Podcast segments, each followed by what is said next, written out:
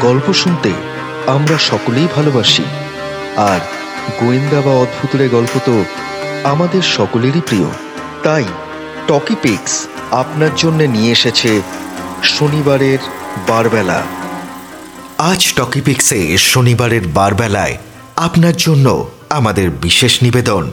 Talkiepix original series, reporter Barun বিশ্বাসের গল্প কাপালিকের অভিশাপ। গল্পের বিভিন্ন চরিত্র বরুণ বিশ্বাস, সমরেশ, নীলিমা, ইন্সপেক্টর মাখনলাল, সদানন্দ এবং অন্যান্যরা। গল্পের চরিত্রাভিনয়, দীপায়ন মালাকার, সঞ্জিত বিশ্বাস এবং অঙ্কিতা ভট্টাচার্যী। গল্পের পোস্টার ডিজাইন, রেডিয়েন্ট। গল্পের এডিট এবং special effects, Michael Roni Mallick. গল্প পাঠ, পরিকল্পনা এবং পরিচালনায় পল্লব গায়েন। শুরু হচ্ছে আমাদের আজকের গল্প টকিপিক্স অরিজিনাল কাপালিকের অভিশাপ।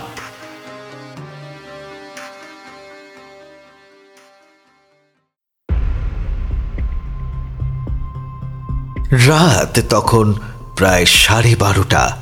হঠাৎ একটা শব্দে ঘুম ভেঙে যায় নীলিমার। শোয়ার ঘরের সামনের জানালাটার দিকে চোখ পড়তেই আঁতকে ওঠে সে। একটা বিভৎস মুখ যেন উঁকি দিচ্ছে সেই জানালাটার আড়াল থেকে। আতঙ্কে চেঁচিয়ে ওঠে নীলিমা। নীলিমার চিৎকারে পাশে শুয়ে থাকা সমরেশেরও ঘুম ভেঙে যায় এবং সমরেশও সেই একই দৃশ্যের সাক্ষী হয়।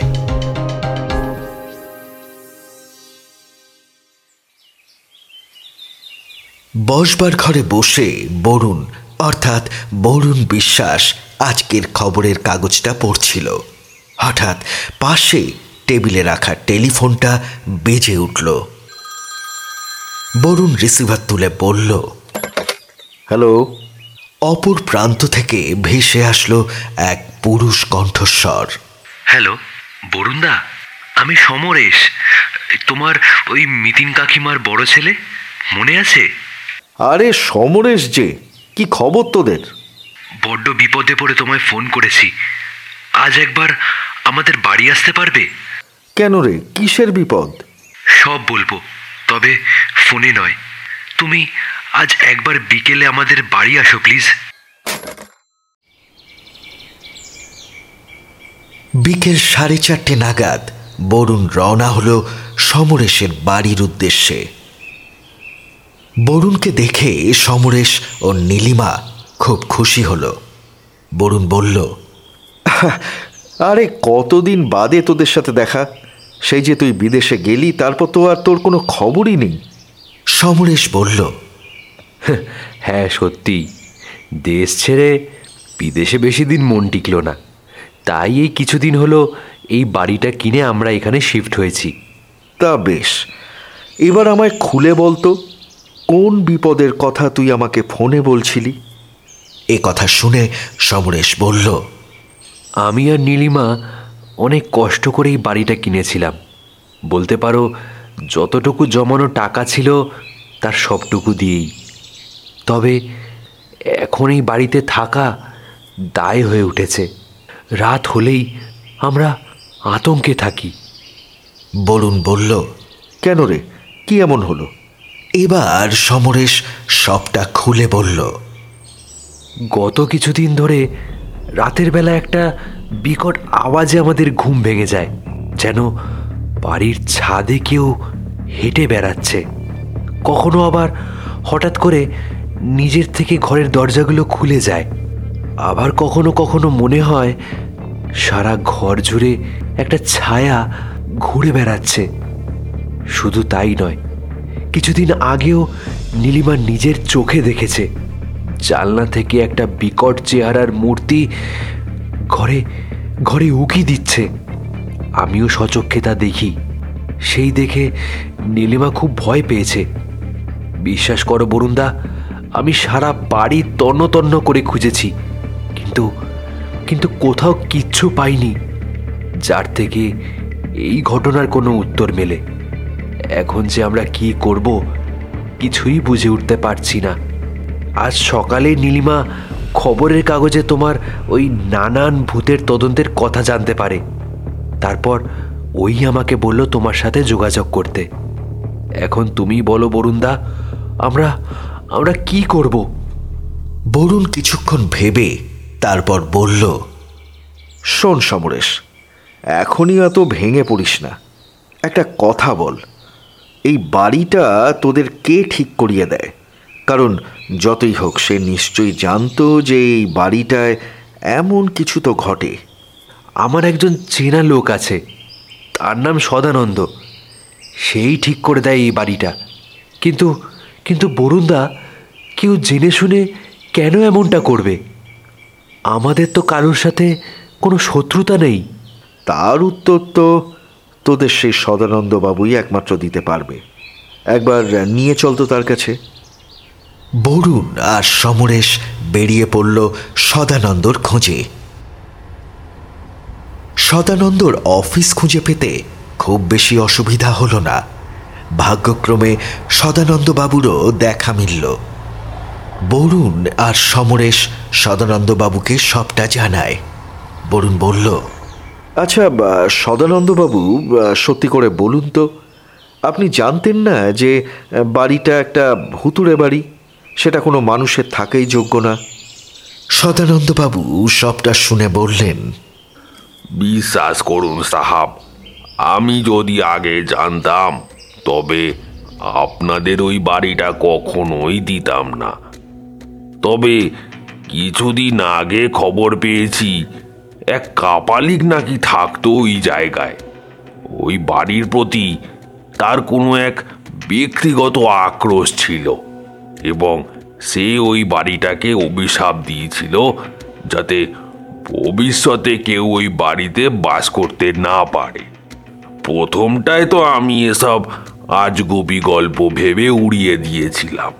তবে এখন আপনাদের কথা শুনে তো মনে হচ্ছে এ একদম সত্যি কথা আছে। সমরেশ হতাশ হয়ে বলল তাহলে এখন আমরা কি করব? দেখুন সমরেশ বাবু আপনি আমার চেনা লোক আছেন। আপনি যদি চান আমি খুব তাড়াতাড়ি আপনাদের আর একটা বাড়ি ব্যবস্থা করে দিতে পারি। যতই হোক প্রাণের ঝুঁকি নিয়ে কি একটা ভুতুরে বাড়িতে থাকা যায়? এরপর সব শুনে বরুণ বলল না এক্ষুনি প্রয়োজন নেই। তবে সেই কাপালিক মানে যার কথা আপনি বললেন তাকে এখন আমরা কোথায় পেতে পারি? সদানন্দবাবু একটু ঘাবড়ে গিয়ে আমতা আমতা করে বললেন শুনেছি কাছেই একটা শ্মশানে এখন তার আস্থানা। তবে সাহাব একটা কথা বলি। এইসব সাধু সন্ন্যাসীর চক্করে না পড়াই ভালো। ঠিক আছে সে নয় আমরা বুঝে নিচ্ছি। এই বলে সমরেশ উঠে পড়ল। তারপর বরুণ আর সমরেশ বেরিয়ে পড়ল সেই কাপালিকের খোঁজে কাছের এক শ্মশানে।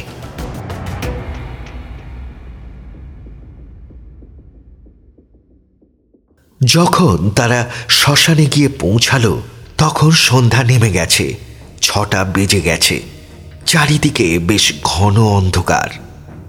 তারা দুজনেই অনুভব করল গা ছমছমে এক নির্জন পরিবেশ। সেখানে জায়গায় জায়গায় জ্বলছে মরার চিতা, কোথাও কোথাও পড়ে আছে মরার খুলি। কানে ভেসে আসছে কেবল পোড়া কাঠ ভাঙার আওয়াজ আর কিছু শ্মশান কুকুরের আর্তনাদ। প্রথমটায় বরুণ আর সমরেশ দুজনেরই মনে হলো এ কোথায় তারা এসে পড়েছে। শ্মশানের ভেতর দিয়ে যেতে যেতে এক বট গাছের তলায় একজন কাপালি চোখে পড়ল। মাথায় ঝাঁকড়া সাদা চুল মুখ ভর্তি পাকা দাড়ি সদানন্দবাবুর দেওয়া বর্ণনার সাথে এই কাপালিকের বেশভূষা হুবহু মিলে যাচ্ছে। দূর থেকে তাকে দেখে মনে হলো তিনি কোনো তন্ত্র সাধনায় মগ্ন হয়ে রয়েছেন। তার সামনে জ্বলছে এক যজ্ঞকুণ্ড আর তার তিন দিকে পড়ে আছে তিনটে মরার খুলি এবং তার সাথে আরও কিছু সরঞ্জাম। বরুণ সমরেশকে বলল আচ্ছা সমরেশ, তুই এখানে একটু দাঁড়া। আমি গিয়ে ব্যাপারটা দেখি। বরুণ চুপি চুপি সেই বটগাছের পেছন থেকে কাপালিকের উপর নজর রাখছিল। এমন সময় হঠাৎ শোনা গেল মোবাইলের রিং। আর সেই কাপালিক তার পরিধেয় বস্ত্রের মধ্যে থেকে একটা মোবাইল ফোন বার করল। ফোনে কার সাথে সেই কাপালিক কথা বলছিল। বরুণ কান পেতে তা শুনতে লাগল। কথাবার্তা শোনার কিছুক্ষণ পর বরুণ সমরেশের কাছে ফিরে আসলো। সমরেশ তাকে জিজ্ঞাসা করল কিছু বুঝতে পারলে? বরুণ অল্প হেসে বলল হ্যাঁ ব্যাপারটা মনে হয় বুঝতে পারছি। নে এখন বাড়ি যাওয়া যাক। তারপর তারা দুজনে সমরেশের বাড়ির উদ্দেশ্যে রওনা হলো। বাড়ি ফেরার পর নীলিমা বলল বরুণদা তোমাদের আজ নিশ্চয়ই অনেক খাটাখাটনি গেছে। রাতে কি খাবে বলো? বরুণ বলল সে তুমি যা রান্না করবে তাই খাব। কিন্তু তার আগে আমি একটু সামনের বাজারটা থেকে ঘুরে আসি। সমরেশ বলল সে কি? এত রাতে বাজারে কি করতে যাবে? বারে, খাওয়ার আগে হাঁটা চলা করে খিদেটা বাড়িয়ে নিতে হবে না। তার উপর নীলিমার হাতের রান্না বলে কথা পেট পুড়ে খেতে হবে, তাই তো? বরুণের কথা শুনে দুজনেই হেসে উঠল। তারপর সমরেশ বলল, সত্যি বরুণদা, তুমি সেই আগের মতোই আছো। একটুও বদলাওনি। সমরেশ আর নীলিমার মুখে একটু নিশ্চিন্তের হাসি দেখা গেল। মনে মনে বরুণ স্থির করল, যেই করেই হোক, এই রহস্যের সমাধান সে করেই ছাড়বে। এ কথা ভেবে বরুণ বেরিয়ে পড়ল বাড়ির কাছের বাজারের উদ্দেশ্যে। কিছুক্ষণ পর বরুণ ফিরে আসলো। রাতের খাওয়া দাওয়া শেষ করে তারা যথারীতি নিজের নিজের ঘরে চলে গেল। আর বরুণ অপেক্ষা করতে লাগল সঠিক সময়ের জন্য।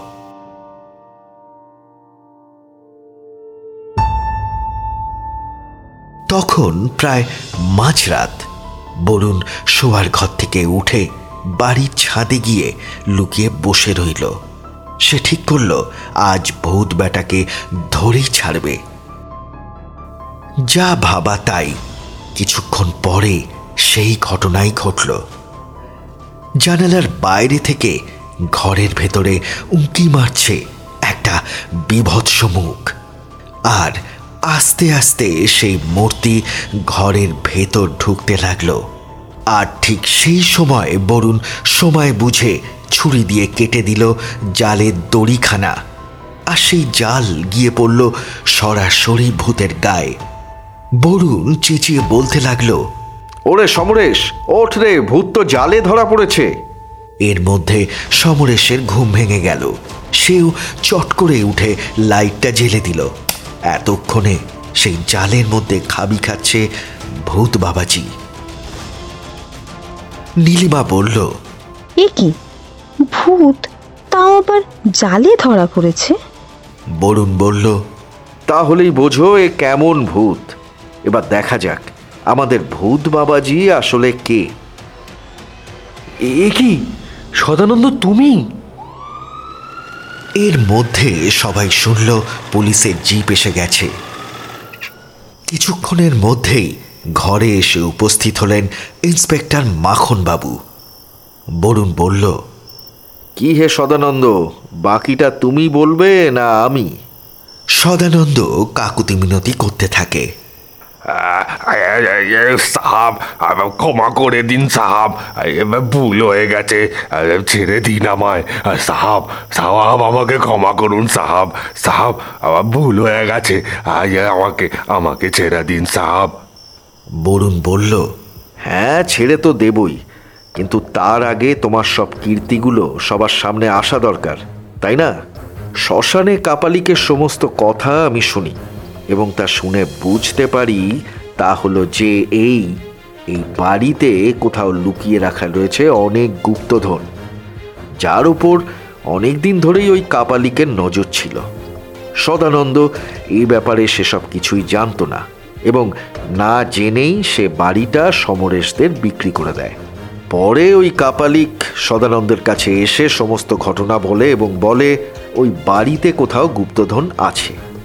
আর ওই গুপ্তধনের লোভ দেখিয়ে সদানন্দকে তার নিজের দলে টানে। সদানন্দ তারপর সমরেশদের এই বাড়ি থেকে ভয় দেখিয়ে তাড়ানোর ফন্দি আটে। আর তারপর থেকে শুরু হয় এই বাড়িতে ভূতের উপদ্রব। যে কিনা আর কেউই নয়, স্বয়ং আমাদের সদানন্দ। যখন আমি বাজারে গেছিলাম, তখনই আমি সব ব্যবস্থা করে এসেছি। এখন সেই ভণ্ড কাপালিকও হয়তো গ্রেপ্তার হয়েছে। ইন্সপেক্টর মাখনবাবু এবার বললেন একদমই তাই। অনেক দিন ধরে ওকে আমরা খুঁজে বেড়াচ্ছি। অনেক বেআইনি কাজের সাথে যুক্ত আছে ওই কাপালিক। বেটা ওই শ্মশানে লুকিয়ে বসেছিল। আজ যদি আপনি খবর না দিতেন তবে ওই ভণ্ড কাপালিককে আমরা ধরতেই পারতাম না। এবার ইন্সপেক্টর মাখনবাবু সদানন্দের ঘাড়ে একটা হ্যাঁচকা টান দিয়ে বললেন কাপালিক তো ধরা পড়েছে এবার তোর পালা চল। এই বলে ইন্সপেক্টর সদানন্দ আর ওই কাপালিককে নিয়ে চলে গেলেন। সমরেশ বলল সত্যি বরুণদা তুমি না থাকলে যে কি হতো আমাদের তা কে জানে? হ্যাঁ কি আর হতো? তোরা ভূতের ভয় পেয়ে বাড়ি ছেড়ে পালাতিস হ্যাঁ আর কি হতো?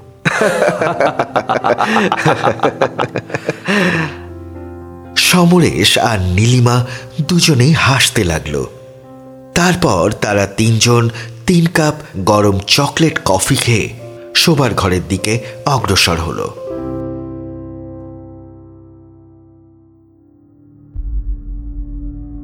তখন প্রায় ভোর হবে হবে করছে। এমন সময় আবার হঠাৎ একটা শব্দে বরুণের ঘুম ভেঙে গেল। একটা ঠান্ডা, শীতল বাতাস যেন সমস্ত ঘরটায় ভরে গেল। তার সাথে সাথে কানে এক অদ্ভুত ভাষা ভাষা অস্পষ্ট কণ্ঠস্বর ভেসে আসলো। কেউ যেন বরুণের নাম ধরে ডাকছে। বরুণ বরুণ। পাচ্ছ? প্রথমটায় সে ঠিক বুঝে উঠতে পারল না। ঘুমের ঘোরে বরুণ চোখ ডলতে ডলতে তাকায় আর তাকাতেই সে আতকে ওঠে। সে কি দেখছে? একটা আবছা ছায়ার মতো কি যেন বরুণের চোখের সামনে ভাসছে। বরুণ কাঁপা কাঁপা গলায় বলল কে কে কে ওখানে? সেই ছায়া বলতে থাকে। আমায় ভয় পেও না বরুণ। আমি তোমার কোনো ক্ষতি করব না। বরুণ বলল বা- বলছি কে আপনি? কি চান? এই বলে বরুণ আস্তে আস্তে লাইটের সুইচটার দিকে হাত বাড়াতেই সেই ছায়ামূর্তি আবার বলতে লাগল লাইট জ্বালিও না বরুণ। আমি কে? সেটা তোমার না জানলেও চলবে। তবে বরুণ আমি তোমার কাছে চিরকৃতজ্ঞ থাকব। আজ তুমি আমার যে উপকার করেছ তা আমি কোনোদিনও ভুলবো না। কেন? কিসের উপকার? তুমি আমার ধন সম্পত্তি কোনো দুষ্ট লোকের হাতে পড়তে দাওনি। এই বাড়ির পিছন দিকে একটা অসত্য গাছ আছে। আর তারই গোড়ায় মাটির নিচে রয়েছে বিপুল ধন সম্পত্তি। এতদিন এইসব আগলে রাখতে রাখতে আমি আমি হাঁপিয়ে উঠেছিলাম। ওই কাপালিকের অনেক দিন ধরে এই সম্পত্তির ওপর নজর ছিল। তবে আজ আমি নিশ্চিন্ত। এবার এবার আমার মুক্তি। ধন্যবাদ, বরুণ। ধন্যবাদ। আস্তে আস্তে হাওয়ার সাথে মিলিয়ে গেল সেই ছায়া আর তার কণ্ঠস্বর। সে রাতে বরুণের আর ঘুম এলো না। ব্যাপারটা ভাবতে ভাবতে কখন যে ভোর হয়ে গেল তা সে বুঝতেও পারল না। সকালবেলা সমরেশ ও নীলিমাকে নিয়ে বাড়ির পেছনের দিকের অশ্বত্থ গাছটার কাছে গেল। নীলিমা বলল এ কি বরুণদা আমাদের এত সকালে এখানে নিয়ে এলে কেন? বরুণ বলল কারণ আছে একটু পরেই বুঝতে পারবি। আচ্ছা তোর কাছে একটা কোদাল বা ওই ধরনের কিছু হবে? মাটি খুঁড়তেই সত্যি চোখে পড়ল একটা বাক্স এবং তা খুলতেই তাদের তিনজন বিস্ময় হতভাগ হয়ে গেল। চোখের সামনে সত্যি সেই বাক্সে উপচে পড়ছে বিপুল হিরে মানিক ও সোনার মোহর। তার মানে কাল যে ছায়ামূর্তিটা বরুণকে দেখা দিয়েছিল, সেটা সত্যি ঘটনা। তবে সেই ছায়ামূর্তিটা কার ছিল? এ প্রশ্নের উত্তর বরুণ আজও পায়নি।